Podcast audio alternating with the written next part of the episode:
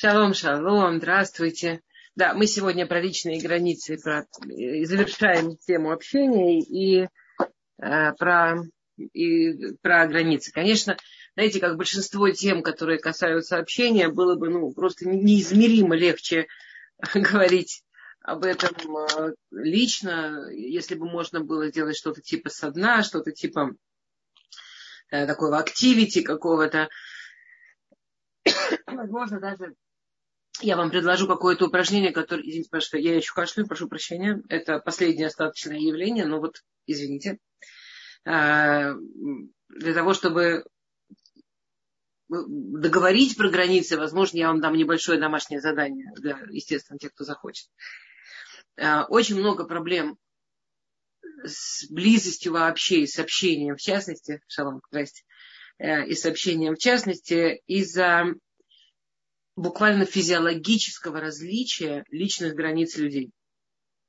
То есть, что я хочу сказать.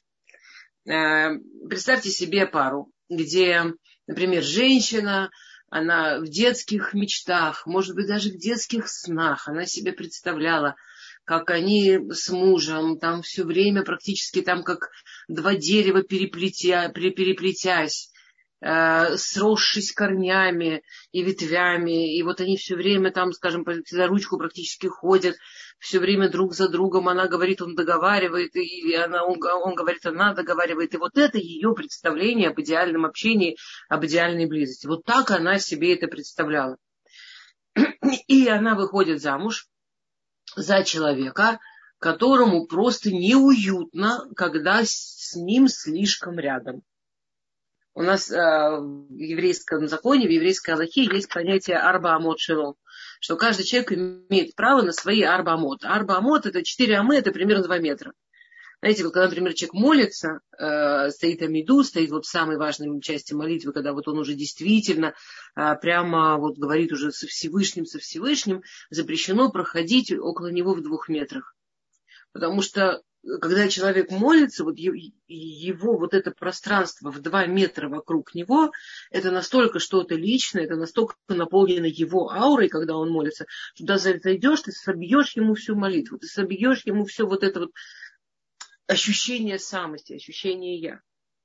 А, на самом деле это не только относительно Всевышнего. У каждого человека есть тоже ясные, четкие личные границы относительно самих себя а, кто-то мечтал о том, как, э, как на картинке они с мужем всегда будут спать, обнявшись. И вдруг она обнаруживает, что это все замечательно на картинке, но лично ей, чтобы уснуть, надо личное пространство. Я встречала женщин на полном серьезе, э, которые уверены, что если ей не хочется спать с мужем все время обнявшись, значит, она его не любит, наверное. А почему вдруг ей не хочется спать с ним все время обнявшись? Причем ей не мешает, что ей ни с кем не хочется спать все время обнявшись. Ей максимум с подушкой хочется спать обнявшись. То не всегда. Ей просто необходимо ее место, чтобы спать.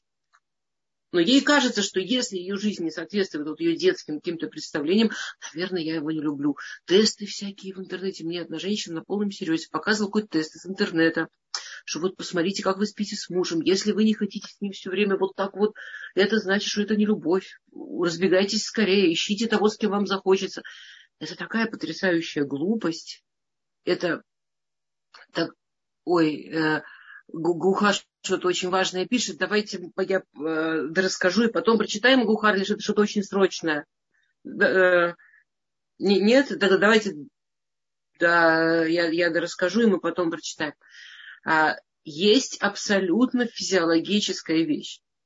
В понятии личные границы есть абсолютно лично. Э, Гухар, с удовольствием, нам всем очень-очень важно, что с вами происходит. Я просто предлагаю, что мы, если это не срочно, то давайте в конце. Я расскажу чего-то, и потом мы в конце. А, а, есть в понятии личные границы есть абсолютно физиологическая часть. У каждого человека. Вы слышали про понятие аура, вы слышали про понятие, да, что у каждого человека есть там свое какое-то поле. У каждого человека есть свое я. Мое я, оно душа, тело, и вот то, что это тело окружает. И вот это вот еще, вот какая-то, вот, вот еще вот эта часть, которая окружает это тело. Это часть меня, это часть моего я.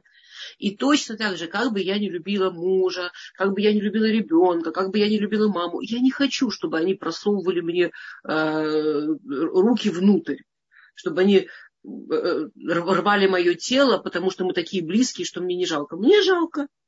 Это, это нельзя делать, это я. Меня не надо э, рвать на куски, ко мне не нужно засовывать руки. Знаете, мы все, когда у нас были маленькие дети, они там пытались засунуть нам пальчики в глазки. У меня подруга ходила с двумя огромными синяками. Вот тут у нее, она учила ребенка, где носик, где глазки. У нее был такой очень сильный бутузик, мальчик.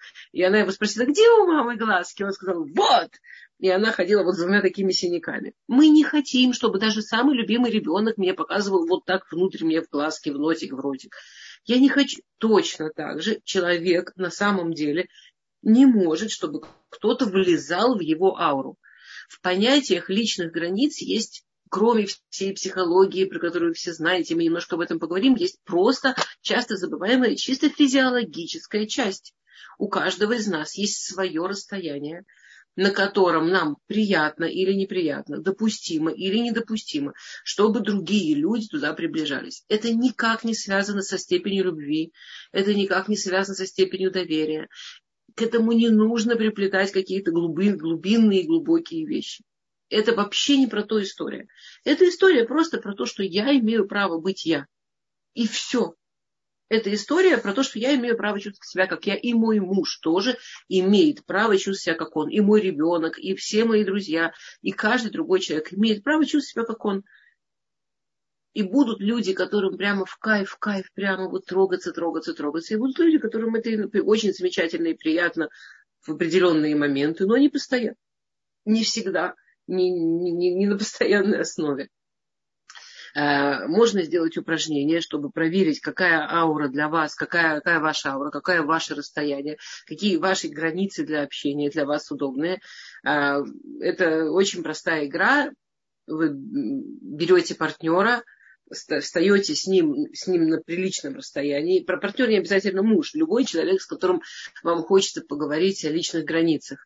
Причем это не обязательно, что вас кто-то нарушает, а может быть вы чувствуете, что вас не пускают, а может вас не, не пускают. Может просто вы действительно не осознаете оба, как людям удобно. Можно взять кого угодно, кто для вас важен.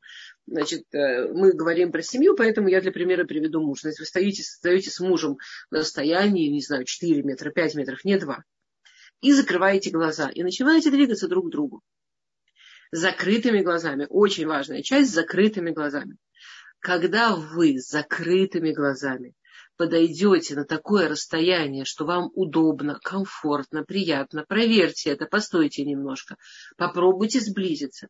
Если почувствуете даже каплю некомфортно, отдалитесь. Любая пара может найти вот это вот расстояние, которое комфортно для них обоих. И это всегда, кстати, это не обязательно, что то расстояние, которое мне удобно с мужем, это будет то расстояние, которое мне удобно с ребенком, с подругой, с начальником и так далее. Это очень может быть разные расстояния. Но почувствовать, закрыть глаза и поиграть вот в это, вот, поиграть в физическое расстояние, поиграть вот в эти физические личные границы, ощутить их физически, эти границы, бывает совершенно удобно, замечательно и очень многое нам может в себе открыть. А, это, конечно, скажем так, самая простая часть в истории про физические границы, но она важная, и почему-то про нее часто забывают. Другая часть в истории про личные границы – это опять мы, начинать нужно с того же с того же, как бы, с того же, с той же истории. Вот жила была девочка, она мечтала и сны видела – и прямо вот ей это все там казалось так мило, замечательно, как она будет вообще, как они будут днями и ночами, и всегда вместе. Им никогда не будет скучно друг с другом, им всегда будет интересно, никогда не захочется расставаться. Вот все вот это, вот это, вот это, представляете, да? И она выходит замуж, и что-то там идет не совсем так. И как бы она даже не может сказать, что муж неинтересный человек. И она по-честному, если вот она по-честному сидит и думает, она же не может сказать, что ей с ним неинтересно или там скучно. Но а, Она чувствует, что ей хочется побыть одной. Она чувствует, что ей хочется побыть самой с собой. И если вот эти вот фантазии, они были очень сильные, опять, она может прийти к выводу, что значит просто не та пара, значит она не тем в жизни занимается и вообще не с тем человеком живет. Почему вдруг ей хочется побыть одной? Если бы это действительно была настоящая пара, ей бы не хотелось никогда побыть одной, наверное. И это, конечно, огромная-огромная ошибка. А, знаете, есть этот замечательный знак, как изображают семейную жизнь. Я, к сожалению, не, не подготовила доски, я бы нарисовала, но вам придется воспользоваться воображением. Это легко представить. Семейную жизнь во всех народах рисуют как два кольца. Знаете, э, два кольца, которые соединены. Но соединены они очень правильно. Эти два кольца соединены не на 100%. Они соединены примерно на треть. То есть, когда люди женятся, они не, эти два кольца, они не становятся одним, они не сливаются, они не становятся там вот одно кольцо, которое вообще непонятно, как его разделять. Мы стали одним человеком. Мы не прекратили, обратите внимание, посмотрите на любую семейную пару. С ними не происходит никаких фантастических физиологических перемен. Они остаются двумя разными людьми они абсолютно очевидно остаются двумя разными людьми. От того, что я вышла замуж, у меня осталось две руки, две ноги, нос, два глаза. Я, я, ну, я осталась физиологически также построенным человеком. Точно так же душевно. Мы остаемся собой, и нам очень важно свое место для себя. Вот эти вот два кольца, их очень классно представлять как схему. То есть примерно, очень примерно, в идеальной семье должно быть где-то примерно треть, очень примерно понятно, треть общего и по трети для каждого по отдельности. То есть если 100% нашего совместного времени, сил, э, интересов, ну, всего-всего-всего считать как 100%, примерно треть важно, чтобы были действительно общими, и примерно по трети очень важно, чтобы у каждого было свое. Если это ожидать, если это знать, что это и есть идеальная схема, идеальная модель, то, скорее всего, мы, нам не будет скучно. Ну, нам не будет хотеться убежать, потому что у нас будет достаточно времени для саморазвития, для времени для себя, для времени для... Это не нужно для этого доводить какие-то тяжелые места. Я так устала, что мне уже нужно отдохнуть. Мне не нужно устать, чтобы нужно было отдохнуть. Мне нужно просто правильно рассчитать время, в котором есть отдых.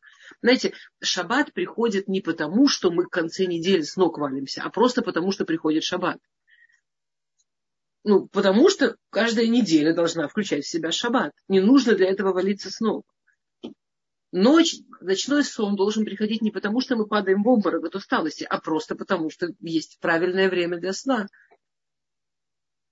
Правильное время для себя. Это не то, что у нас уже так все плохо, так все плохо, что я начну ходить на лекции, или я пойду к психологу, или я займусь собой. Не нужно, чтобы было плохо. То есть у нас есть некая суровая проблема с ожиданиями. Наши ожидания, они как будто бы включают в себя личность. Они как будто бы не включают в себя меня как личность, мужа как личность. Они как будто бы включают в себя только вот какую-то э, вот такую фантазию, в которой личности стираются, сливаются, а это мучительно. Это, так, так жить действительно невозможно, так жить действительно очень и очень сложно. А, поэтому, конечно, нам нужно помнить, что мечты, ожидания, надежды, они очень часто равняются разочарования. Есть чудненькая фраза, мечты, они для того, чтобы их мечтать, а не для того, чтобы их сбывать ну, замечательно, когда ребенок мечтает. И поэтому можно очень много о себе понять. Можно там сесть, выписать свои детские мечты, посмотреть на это и обнаружить много любопытного, э, в каких мифах я росла, э, в какие сказки мне читали, э, чего я в детстве думала о жизни. Есть очень много всякого любопытного, что можно понять из своих мечтаний. Но мечты, они совсем не для того, чтобы их сбывать. Я, я не знаю, вот какие у вас были мечты. Вот жалко, действительно, нельзя об этом нормально поговорить. Я очень хорошо помню период подростковой жизни, когда у меня родилась сестра, которую я очень-очень любила, и я вдруг оказалась в комнате не одна. Я тогда не понимала связи, как вы понимаете. То есть я вот там до 12 лет жила, у меня была своя комната, а потом, когда мне исполнилась родила сестра, у нас стало две, она маленькая, она везде залезала, пила мои краски, и там лопала масляные, в общем, что только она рисовала в моих тетрадках прямо на контрольных, ну, понятно, что могла, то и делала, еще маленький ребенок что делал. И у меня появилась мечта. Я никак не связывала с своей реальностью. Я просто думала, что вот так, наверное, идеально. Что я вырастаю, у меня есть квартира, и я в ней одна. И я в ней одна, вообще одна. Там в этой квартире в моей мечте не было ни мужей, ни детей, там даже мебели не было. Там был очень мягкий ковер, чтобы на нем можно было спать, и несколько подушек на полу, чтобы на них можно было спать и сидеть, и все. И никого, и дверь запаяна. И я, я не понимала, с чем это связано. Я думала, что вот да, вот я такой филантроп, такой я вот одинокий человек, это то, о чем я мечтаю. Я вышла там уже в 19, у меня, слава богу, дети. это, ну, это никак не связано ни с чем, кроме того, что в тот момент моего подросткового возраста вот, я, я еще не понимала, как жить с людьми вместе. И в мечтах я себе там устроила место, где я могу побыть одна. Ну и замечательно ну, психика себе там нашла, как побыть одной и успокоилась, и все прекрасно. Это никакого отношения не имеет к жизни. Если бы я, не дай бог, держала эту мечту в голове, и то, что у меня там в доме есть мебель, а не только ковер, для меня было бы разочарование, моя жизнь была бы трудна. Это а, вообще очень, да, очень, очень важно подумать про свои, про свои а, фантазии. Я хочу вам прочитать э, классический список женских фантазий. Например, у меня просто у меня попалось, например, э, есть классический список, фан, список фантазий после родов. Э, если вы вспомните себя после родов, да, я, я думала, что прекрасно справлюсь совсем сама, без помощи мамы, свекрови, кого бы то ни было, потому что это мой ребенок. Я думала, что мама будет меня только поддерживать. Я думала, что мой ребенок будет постоянно спать. Я думала, что влюблюсь в моего ребенка сразу после родов. Я думала, что во время беременности и после родов наши отношения с мужем станут еще ближе, романтичнее, крепче. Я думала, что все время, что я буду беременна, и после родов муж, муж будет носить меня на руках. Я думала, что я буду счастлива сидеть дома с ребенком и вообще не работать. Я думала, что я вообще буду счастлива просто потому, что я родила ребенка. Я думала, что никогда не подумаю, что мои ожидания были фантазией это такой список можно к любому этапу в жизни женщины примерно. И, конечно, ну, понятно, ожидается от мужа, например, во время беременности или, например, после родов, чтобы он носил на руках и становился только ближе и романтичнее. Совершенно не ожидается, ай-яй-яй, совершенно не ожидается от мужа, что он тоже человек, что ему тоже страшно, что он тоже не знает, как это все будет дальше, что он чувствует, что жена, которую, с которой он вообще ожидал, что это у него будет любовь и чувство, вдруг любит вообще какого-то другого нового маленького человека, а на него совсем нет времени и сил.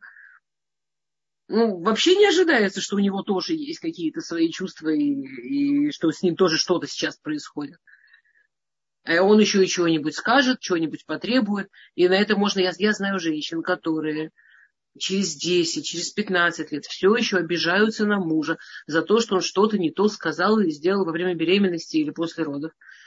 Как он мог не понимать, как мне сложно, как он мог не понимать, как мне трудно, как он мог меня не поддержать. Я, я слышу женщины, которые это определяют как предательство, как, как какие-то очень тяжелые вещи. Ни одну, ни две, ни десять. И мужья живут в нашем мире, они как бы тоже очень искренне, да, действительно, как я мог, как я мог. Вместо того, чтобы сказать, а, а меня, а как меня бросили, оставили, а как, как, а как со мной совсем не считались, а меня тоже предали. Никто никого не предал. Никто никого не предавал. Просто мы находимся в совсем другой ситуации. Вот так же, как наши детские мечты они просто говорили о чем-то, они рассказывали о чем-то вот в тот период детства, когда мы их мечтали. И все. Они просто рассказывали о чем-то в тот период детства, когда мы их мечтали. И больше ничего. Точно так же наши мечты или наши надежды в каждый период нашей семейной жизни, они тоже говорят о чем-то про нас. Они рассказывают о чем-то про нас самих. Поэтому очень важно помнить несколько вещей. Я тоже просто про- прочитаю, да. Э, как на иврите есть такое выражение «мишпаха эсек бакама». Э, эсек бакама – это как э, у бизнеса он проходит разные этапы, да, и вот есть этап в развитии разви, бизнеса, когда вот бизнес, я не знаю, как это по-русски правильно перевести, э, когда бизнес только вот ставится на ноги, когда бизнес только строится. Вот от бизнеса, который только-только строится, от него же не ожидается, чтобы он уже приносил огромные доходы. От него не ожидается, что там уже все будет прямо работать, работать, работать. От него ожидается, что, что в него надо вкладывать. Пока еще больше ничего от него не ожидается, только что в него надо вкладывать. Очень важно помнить, что семья всегда, эсэк бакама, семья всегда бизнес, который находится только в стадии строительства. Только в стадии строительства. Семья не бывает бизнесом, который уже построили. В минуту, что нам кажется, что мы в наших отношениях уже все, можно присесть отдохнуть, что-то мы уже все построили, ждите сюрпризов. Причем не обязательно от мужа, ждите сюрпризов от себя. Семья это что-то, имя чему процесс. Оно не, не, не, да, вот. А когда же будем есть плоды в будущем мире. Прекрасные будут плоды. У нас тут э, присутствует э, девушка Гаухар, незамужняя, которая, видимо, пришла сюда в надежде, что мы ее будем агитировать, как классно замужем, а мы ее тут расстраиваем. Гаухар, бедненькая, мы вас не расстраиваем. Ну, ну, тут одно из двух. Или давайте считать, что это урок для взрослых, для тех, кто уже внутри, или смиритесь с тем, что правда она вот такая. Представляете, кошмар какой. А, окей. А, то есть первое правило, первое правило а, это помнить, что мы в начале процесса. Мы всегда, ну хотя бы в процессе, стать такими любящими, такими супругами, такими родителями, такими людьми, какими мы хотим, хотим быть ну, мы же сами относительно себя тоже эсэкбакама, мы же относительно себя как людей, мы же тоже всегда в процессе. Ничего, как-то мы с этим живем. А, очень, значит, правило номер два. Договориться, дать каждому свободное время и возможность передохнуть. Всегда, на каждом этапе жизни. У каждого из супругов должно быть свое личное свободное время, время для себя. И вот тут мы возвращаемся к теме нашего урока про личные границы, да, про личное пространство, про личное время. Фишка, на мой взгляд, не отстаивать свои границы. Фишка, на мой взгляд, изначально установить, что это нормально, что они есть. То есть, если мы не пытаемся слиться в единое целое, а если у каждого из нас есть свои желания, свое время, свои друзья, свои развлечения, есть какой-то кусок себя, с огромной вероятностью не придется сильно отстаивать идею своих границ. Если изначально в семье есть достаточно уважения для каждого, когда и что ему нужно и интересно – то, не, ну, не, скорее всего, даже не придется бороться за эти самые границы. Э, вот она я, уважайте меня, послушайте меня. Если это просто есть. Бороться за это приходится, когда изначально забывается о том, что это обязано быть. Я, я, я, понятно, я понятно говорю, да. Я понимаю, что я говорю на теме не так, как привычно. Я понимаю, привычно говорить, твое тело принадлежит тебе, ты должна это отстаивать. Не надо это отстаивать, надо это осознавать. Если мы это просто осознаем, никому в голову не придет на это покушаться. Я иду по улице с полным осознанием, что тело принадлежит мне. Ну, если я не иду по какому-то совсем, не знаю, криминальному району, да, ну, даже если иду по криминальному району, если чем, для меня очевиднее, что это, что это мое тело принадлежит мне, тем меньше шансов, что на него нападут.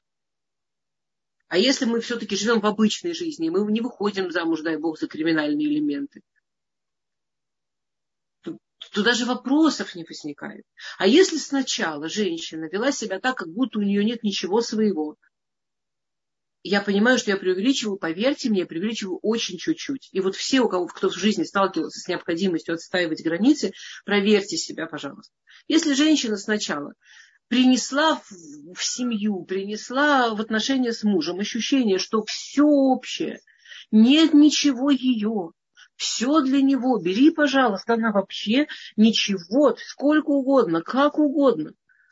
А потом вдруг вообще-то тело мое, вообще-то время мое, вообще-то надо уважать мои границы. Ты что проснулась? Откуда оно взялось? А почему он сам не понимает? А почему он сам не понимает? Потому что он тебе верит. Это, про это у вас был целый урок. Потому что он тебе верит. Вот ты его убедила, что, что нет ничего своего. Он тебе поверил. Понимаете, прикольно, что очень многие женщины э, хотят, чтобы у мужа не было ничего своего. Э, спустись, э, нужно поднять сумки. Я сейчас занят. Вот это я сейчас занят, когда спустись, меня нужно встретить, поднять сумки. Это повод для обиды на месяца. Как он мог? Он хочет, чтобы я тащила. Он не понимает, что мне трудно. Послушайте, я, я, я, я, я сто процентов, я тоже считаю, что женщина не должна тащить, это нормально, чтобы муж поднимал. Но я считаю, что это ненормально, что женщина уверена, что мужчина в любую секунду должен подорваться и нестись. И что слова «я занят» – это оскорбление. Нет, это просто человек, у которого тоже есть он. И все. И то, что он говорит, что я занят, не говорит, что я никогда в жизни не подниму эти сумки. То есть, возможно, можно было запланировать заранее, возможно, нужно было как-то подумать чуть-чуть до того, договориться, когда кому по времени, как удобно.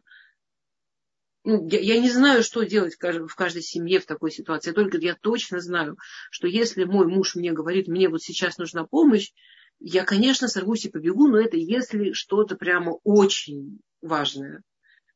Я очень рассчитываю на моего мужа, что он не крикнет мне вот сейчас посреди урока, иди мне помоги сумки, там, не знаю, неважно, иди мне помоги детей покормить.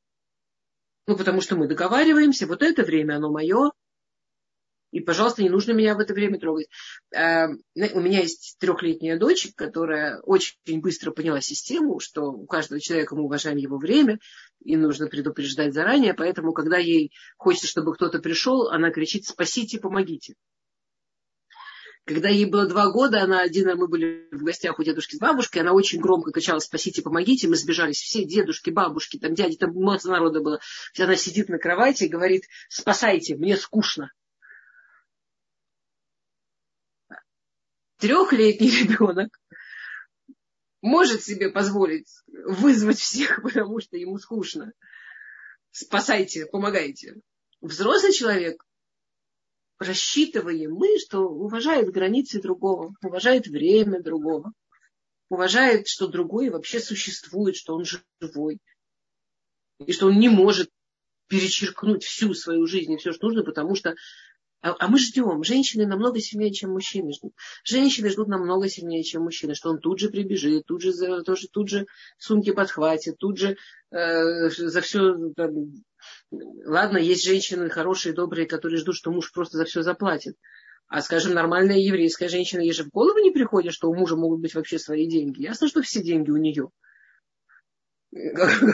А что вдруг у него какие-то претензии на деньги? В каком смысле он их зарабатывает? Он что, не знал, что он женился? В каком смысле он чего-то вообще хочет? Что не знал, что он женился? Я серьезно, я иногда говорю с женщинами, ощущение, что для женщины муж женился в смысле, что он вот, ну все, ну, у него ну, ни на что нет вообще никаких прав. А любая его попытка на что-то свое, это ужасное оскорбление. Не, конечно, смотря у кого. Конечно, смотря у кого. Я не дай я, Итак, давайте э, все-таки несколько, да, значит, помнить, что мы в процессе. Первое. Второе. Э, договориться изначально, что у каждого есть свободное время. Э, э, третье. рассматривать разные точки зрения. Скорее всего, у нас одинаковые цели и проблемы с изложением. То есть с огромной вероятностью цели у нас одни и те же. Но то, как мы это объясняем, или как мы это не объясняем, или как мы это приносим, это может очень путать. То, э, когда, то есть изначально не обязательно, что если он что-то просит или говорит, это он хочет нарушить мои границы, или он меня не уважает. Точно так же, как я не обязательно его не уважаю. Дайте друг другу шанс. Допустить, что ну, мы же два нормальных человека, я же не просто так за него замуж вышла. Допустить, что мы оба хотим хорошего. То есть оставить время на разобраться, не возмущаться сразу, не обижаться сразу, не прекращать общение сразу. А, ну и вот помнить все, о чем мы говорили до сих пор, да, общаться продуманно, я сообщение, отсутствие критики, про критику мы еще не говорили, работа с гневом и так далее, и так далее. А, помнить, что семейная жизнь идет по этапам, и вот этот вот спотыкание, ожидание, разочарование, ощущение, что мои границы нарушают, на самом деле возможно, просто потому что я про них забыла, а теперь мне кайфово кого-то обвинить. А, это всегда имеет свойство случаться на каждом новом этапе. Новый этап я имею в виду рождение ребенка, Новый этап я имею в виду взросление детей, уход детей из дома. Новый этап я имею в виду какие-то физиологические изменения, которые мы переживаем. Для многих женщин климакс – это новый этап. Он, он реально очень другой этап в том, как работает тело, в том, как тело реагирует. Это э, новый этап может быть просто потому, что у меня что-то, вот у меня что-то во мне копилось, и, и вот сейчас я пришла к какому-то новому этапу восприятия себя как человека, восприятия семьи как того, где я живу и так далее. То есть этапы это не просто что-то вот такое, то, что все проходят, что, что, конечно, но это может быть что-то очень личное. И они постоянно, ну мы вот по жизни как по лестнице идем, вот эти ступени, ступени, ступени, никуда мы от них не денемся. На каждом новом этапе, на каждом новом этапе помнить, что э, надо переформулировать самой для себя и друг с другом, какие у нас потребности, а, что я ожидаю от нас, что мне нужно, чтобы почувствовать поддержку, что тебе нужно, чтобы почувствовать поддержку. На каждом этапе. Потому что если там, когда-то давным-давно я договорилась с мужем, что мне, чтобы почувствовать поддержку, не знаю, надо, чтобы он погулял с детьми, там, например, в субботу дал мне поспать, днем в субботу погулял с детьми. А дети выросли. Например, мы семья, где уже нет маленьких детей, уже не надо ни с кем гулять. А мне вообще теперь надо, чтобы он ни с кем гулял. Мне вообще что-то совсем другое надо. И очень важно на каждом смотреть, этапы проходят. Люди живут как будто, вот ну, мы же уже договорились, у нас есть какие-то законы, дома действуют. Дом – это развивающийся бизнес. Никакие законы всерьез не, не действуют. Это все очень очень-очень динамично, это все очень надо все время, не все время, все время, но на каждом другом этапе обговаривать, договариваться и так далее. Э, и очень важно что на каждом этапе, чтобы было время, место и силы для вас, как для пары. Границы, границы, но у пары тоже должны быть свои границы. У пары должны быть свои границы, как бы это сказать, от. Ну, от детей у вас маленькие дети, у вас любые дети, обязательно должно быть время для вас двух. Бэбиситер любым способом. Точно так же, как мы говорим, что у нас должны быть личные границы, должны быть границы временные, усилия, общения вместе для пары. То, у чего нет границ, того не существует. Окей, я прямо сегодня даже немножко опередила эти свои 15 минут, в которые я должна вписаться, чтобы на вопросы отвечать. Давайте посмотрим вопросы. Пожалуйста, если есть... Ой, мамочки, куда меня выбило? Дамы, я сейчас вернусь, извините. Я не знаю, вам меня видно, не видно? Вот, все, класс. Я вернулась. А, я не поняла, где... Вот же. Чат. Замечательно. Давайте. А, дамы, если есть кто-то, кто хочет что-то сказать. С поздравлением, спасибо. Ой, Гаухар пишет, что у них в государстве военное положение, интернет глушат, ничего себе. А, дают только утром на пару часов. И, и Гаухар попросила Всевышнего, чтобы дали интернет. Надо же, вау. И, и вот он работает целый день, что она может быть с нами на уроках. Круто. Да, действительно чудо. Здорово. Слушайте, я вам, Гаухар, я вам желаю, чтобы у вас в стране все было максимально спокойно, и вас-то как можно и никого это реально не, не, не трогало, и никому это реально не, не было никаких трагедий. Как не ранить человека просьбой обозначить границы? Не разорвать настрой на близость с той стороны к нам. А, окей. Да, мой вопрос. Как не ранить человека я, то есть я, я, если я правильно понимаю, вопрос такой. Я вам предложила вначале такую маленькую игру, чтобы прямо вот разойтись и почувствовать, физически почувствовать, где у каждого границы. Как не ранить человека про, про, просьбой о границах. А, конечно, во-первых, э, это очень большая редкость, чтобы мужчина ранился просьбой о границах. Это женщины, это мы любим пораниться просьбой о границах. У мужчин обычно у них нет вот этих мечтаний, как у нас в детстве, и, и им совершенно нормально. Есть редкие, редкие, редкие мужчины, как, ну, очень-очень редкие, которые тоже такие прям чувствительные, которые хотят близости без конца.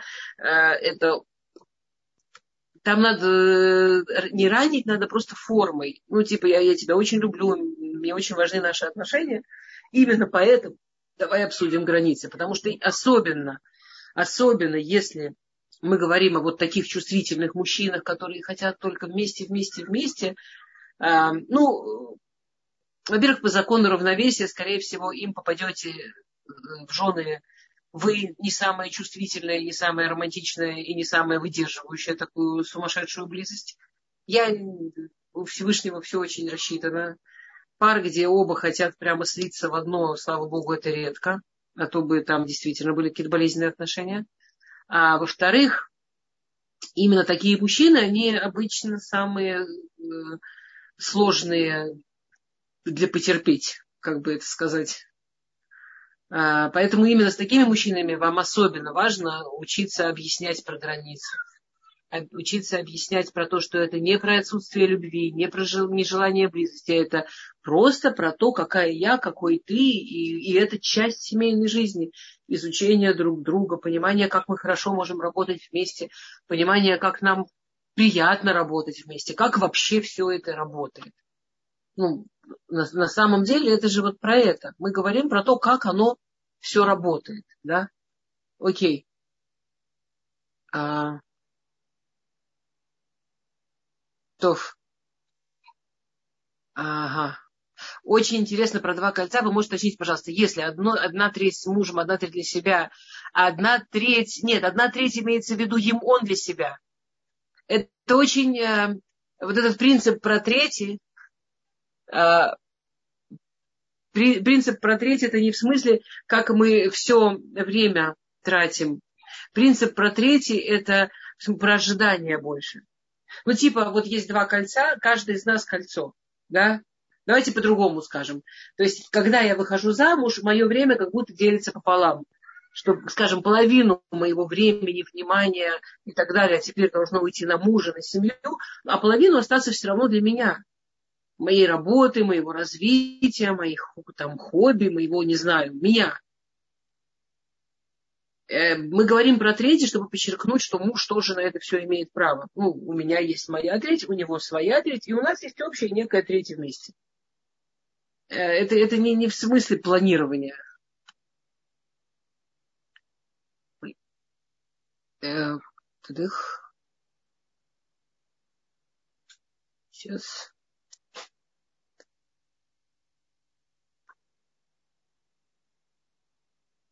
Тов.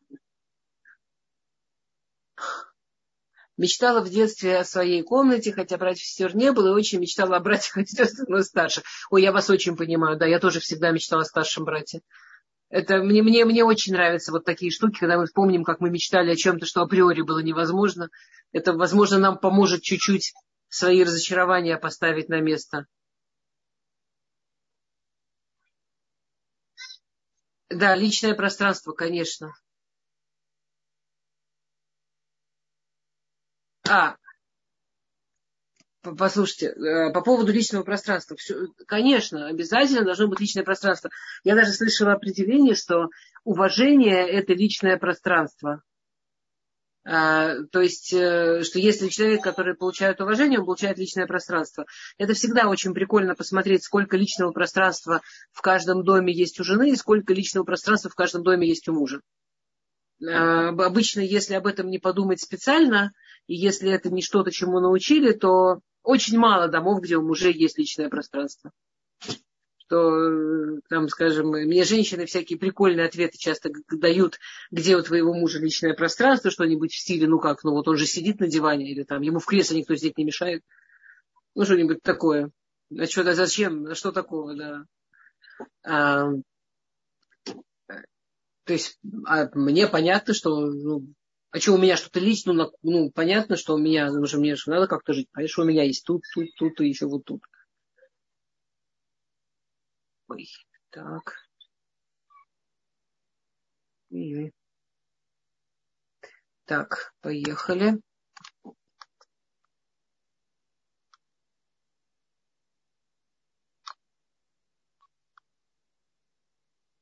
Главное, чтобы соседка не увидела, как муж отказал поднимать сумки. Дамы, я не говорю про ситуацию, когда муж отказал поднимать сумки. Это действительно ну, нормально объяснить мужу, что мне тяжело, ему легко. А, я говорю о ситуации, когда он не готов бежать сразу. Вы, вы понимаете, да? Большева, вы написали, смотря у кого, а я не знаю, о чем теперь уже. А, как понять, что преднадвигается апгрейд и не упускать время пере, передоговориться? Ну, мы после апгрейда передоговариваемся. Держать руку на своем пульсе. А, что делать, если ребенок 12 лет э, не может быть сам в комнате, боится быть сам? Как ему помочь? Спасибо. А, ребенок 12 лет – боится быть в комнате сам. А если ребенок в 12 лет боится быть в комнате сам, это уже история про э, э, подростка со страхами. Подростка, у которого есть э, как, я не знаю, как это по-русски, у которого есть какие-то вещи со страхами. Теперь это может, это я не знаю, или вы справитесь самостоятельно. Потому что если бы ему было три года или четыре года, и он боялся быть в комнате сам, то можно было бы вместе с ним там посмотреть, поискать чудовищ под кроватью, пошутить по этому поводу, погладить его во время усыпания и все. Когда ребенок в 12 лет боится быть в комнате сам, это чаще всего уже о чем-то говорит, о чем-то рассказывает. Я бы все-таки советовала Э, чтобы, его, ну, чтобы с, ним поговорил кто-то, кто занимается эмоциональными ситуациями у, у детей. Э, и тут советуют вам свет и ночник. Я подозреваю, что совет на уровне включить ночник вы, э, вы, вы, вы можете сами придумать. Это ну, вряд ли что-то я думаю, что если все, что нужно, это немножко света, то вы бы вряд ли спрашивали. Но если что, вот тут кто-то такой совет дает, возможно. А, ребенок в 12 лет уже, конечно, не, не должен бояться спать в комнате сам. Если он боится, то это говорит чаще всего о каких-то э, историях какой-то, которую нужно проверить. Для начала вы всегда можно, можете просто с ним поговорить, дать ему выговориться, что, что его пугает, Э, если ребенок э, говорит, что его там пугает что-то конкретное, замечательно. Но если вы слышите из того, что он говорит, что ему просто страшно, вот просто ему страшно, и объяснения каждый раз немножко другие, потому что ему просто страшно, он пытается эту эмоцию страшно облечь, облечь слова, то хорошо бы психолога или кого-то, кто занимается эмоци... как типу рикши, э, эмоциональной психологией или что-то такое, возможно, страхи – это несложная тема. Люди, которые с этим умеют работать, страхи – это одна из самых несложных тем. Ну, это может быть, э, я очень упростила. Есть ситуации, когда страхи – это история на жизнь, не дай бог. Но если там нет ничего связанного с психиатрией, то страхи – это несложная тема. Это действительно есть какие-то определенные инструменты, что ребенку дают это вытащить, это вылить, э, учат его каким-то э, инструментом, прямо инструментом, как с этим справиться.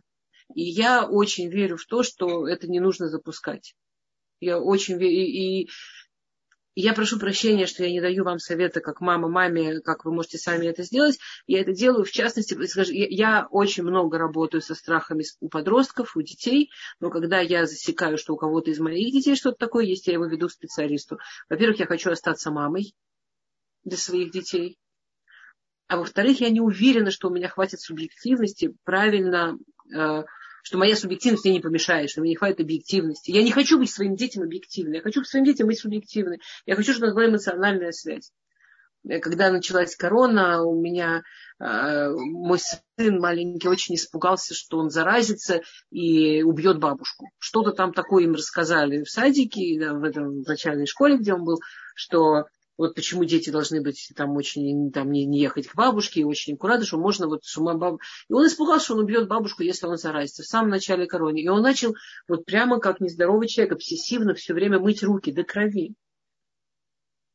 И, и это очень быстро развилось, и это быстро, и, и хватило одной встречи с психологом одной встречи с психологом хватило, чтобы это все поставить на место. Если бы я в это все влезала сама, это не значит, что я бы не смогла с этим справиться. Но это бы так, так запутало наши с ним отношения, отношения между и, и мной, и бабушкой.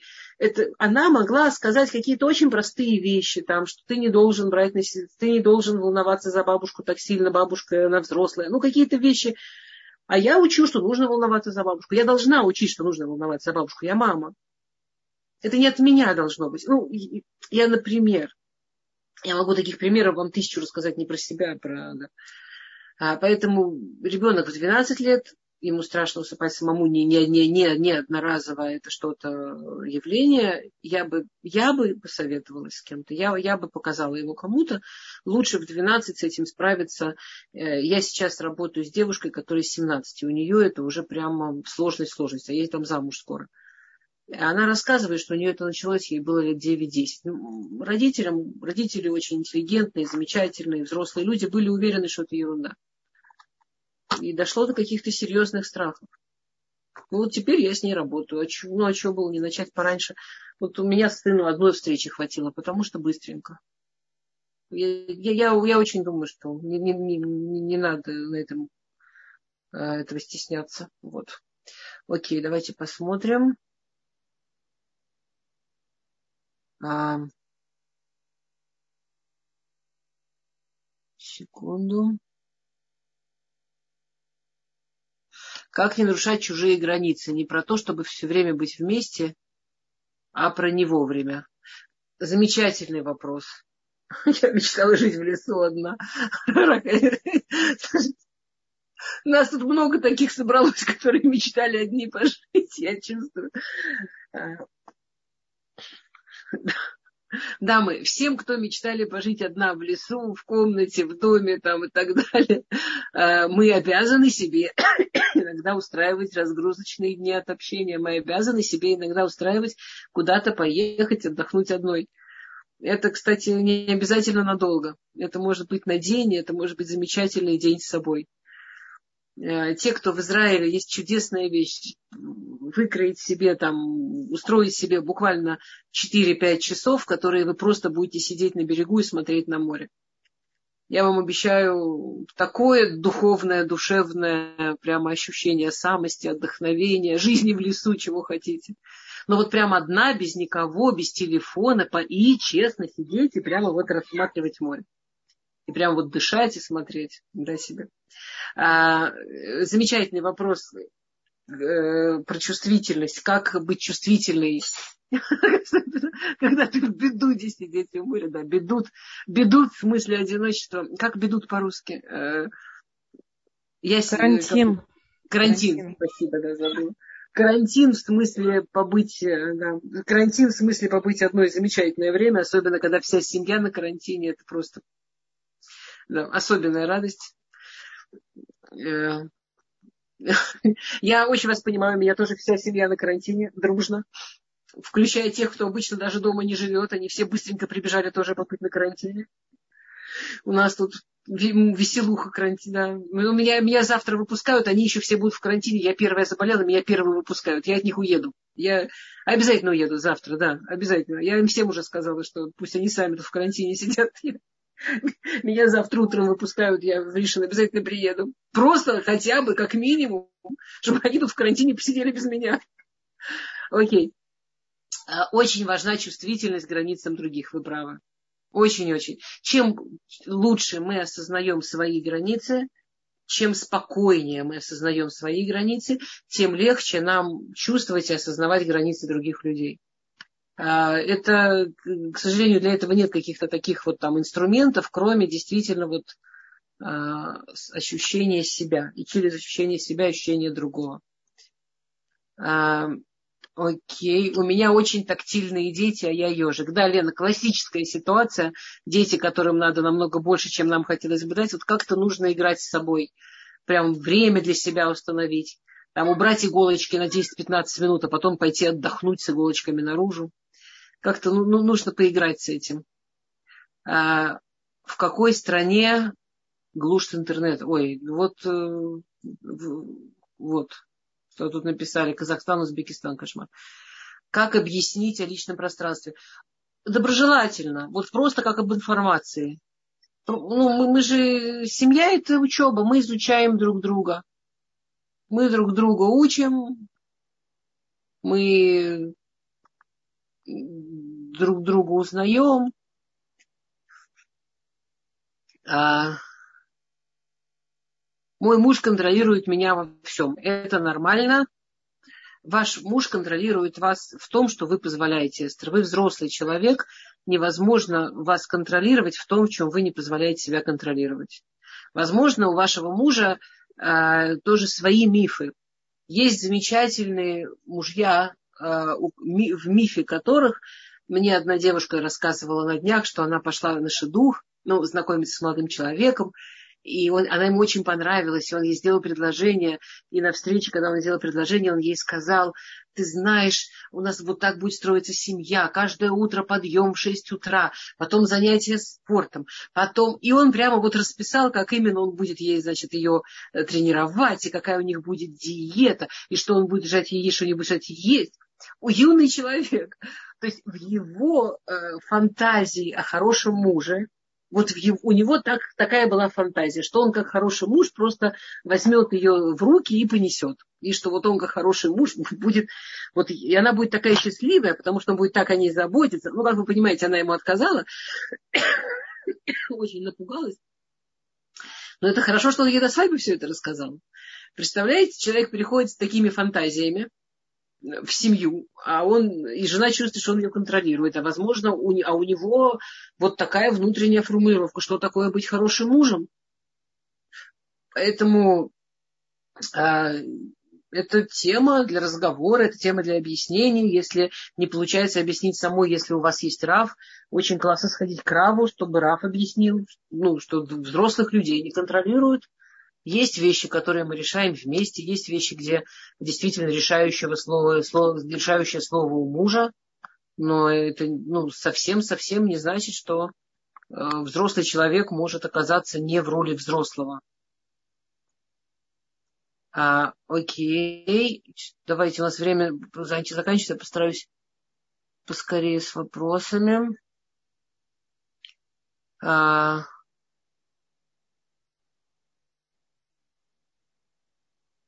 важно ли найти психолога, располагающего как человека, или это не влияет на компетентность. Психолог это тоже как шедух. Психолог должен подходить как человек, должен быть общий язык. Невозможно работать с э, человеком, который теоретически профессионален, но тебя к нему не тепло, ну что ты можешь сделать? А, можно ли заказать вашу книгу, оплатить? Я не знаю, это мой муж. Таня, я, я, я просто вообще в это не лезу. Это мой муж знает. Будьте добры с ним, пожалуйста. Я совсем-совсем не, не лезу в это. А,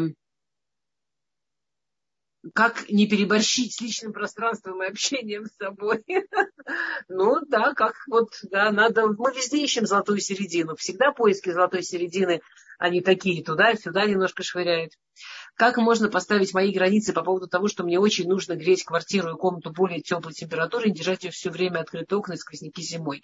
Я чувствую, что ему на улице, а муж всегда не хватает воздуха, ему жарко целый день, открывает, я закрываю. Э, э, послушайте, это не границы. Вот прекрасный вопрос.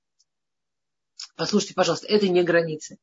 Вот замечательный вопрос. Значит, например, жене очень, очень холодно, и надо, чтобы погреть, чтобы было тепло, мужу жарко, душно, нужен воздух. Это, э, это границы в смысле физиологии. Это вот границы типа... Ну, слушайте, у меня просто история, реальная история, э, молодая пара, причем, знаете, он, он такой был офицер огромный. И вот там наоборот, правда, было. Ему было все время холодно, а ей было все время жарко. И они, они только молодая пара, недавно женились, они прям ссорились из-за этого. Она открывала окно все время, а ему, ему прямо набило. И потом еще выяснилось, что она беременная. И вот она вообще, вот он совсем, а его, ему плохо, ему холодно. А у них в голове вбито, что они должны в одной кровати спать в одной комнате, это уже не за пара. Вот, и прям ужасно они ссорились по этому поводу. И потом выяснилось, что у него, не дай бог, никому рак, э, и он сгорел меньше, чем за месяц. Он умер, он не дождался рождения ребенка. Ребенок родился уже без него. Э, я не хочу сказать, что если кому-то жарко, кому-то холодно, кто-то болен, кто-то здоров. Это, дай бог, это все здоровы, но у нас разная физиология. Никто не может ни над кем издеваться. Если вам холодно, вам должно быть тепло. Если ему нужен свежий воздух, он имеет право им дышать. Значит, у нас не будет тут э, разборок с тем, кто должен кому уступить. Да, это вещь, которой невозможно уступить. Ну, невозможно уступить, когда мне, мне холодно или мне жарко. А, это нужно думать, как разобраться. Если катастрофа, если у вас одна комната, тогда, конечно, сложно. Но если у вас хотя бы не одна комната, то как-то географически это решать. Главное э, тут название игры – это уважение друг к другу. А, осознание, что просто у каждого человека свои физиологические потребности. Это, не, это неплохо, нехорошо. Ну, я не обижаюсь на мужа, если у него другого цвета глаза. Я не обижаюсь на мужа, то, что он меня выше. Но это ну, мне не мешает. Это физиология. То, что кому-то холодно, кому-то жарко, кому-то солено, кому-то сладко мы, мы должны сделать так, чтобы жизнь каждого из тех, кто вместе в семье, была хороша, удобна, человечна. Это, это границы, конечно, но это физиологические границы, это не психологические границы. Это не границы, которыми нужно отстаивать, не границы, которыми нужно бороться. Это, это границы просто, которые уважение. Вот, вот он, вот он человек, вот.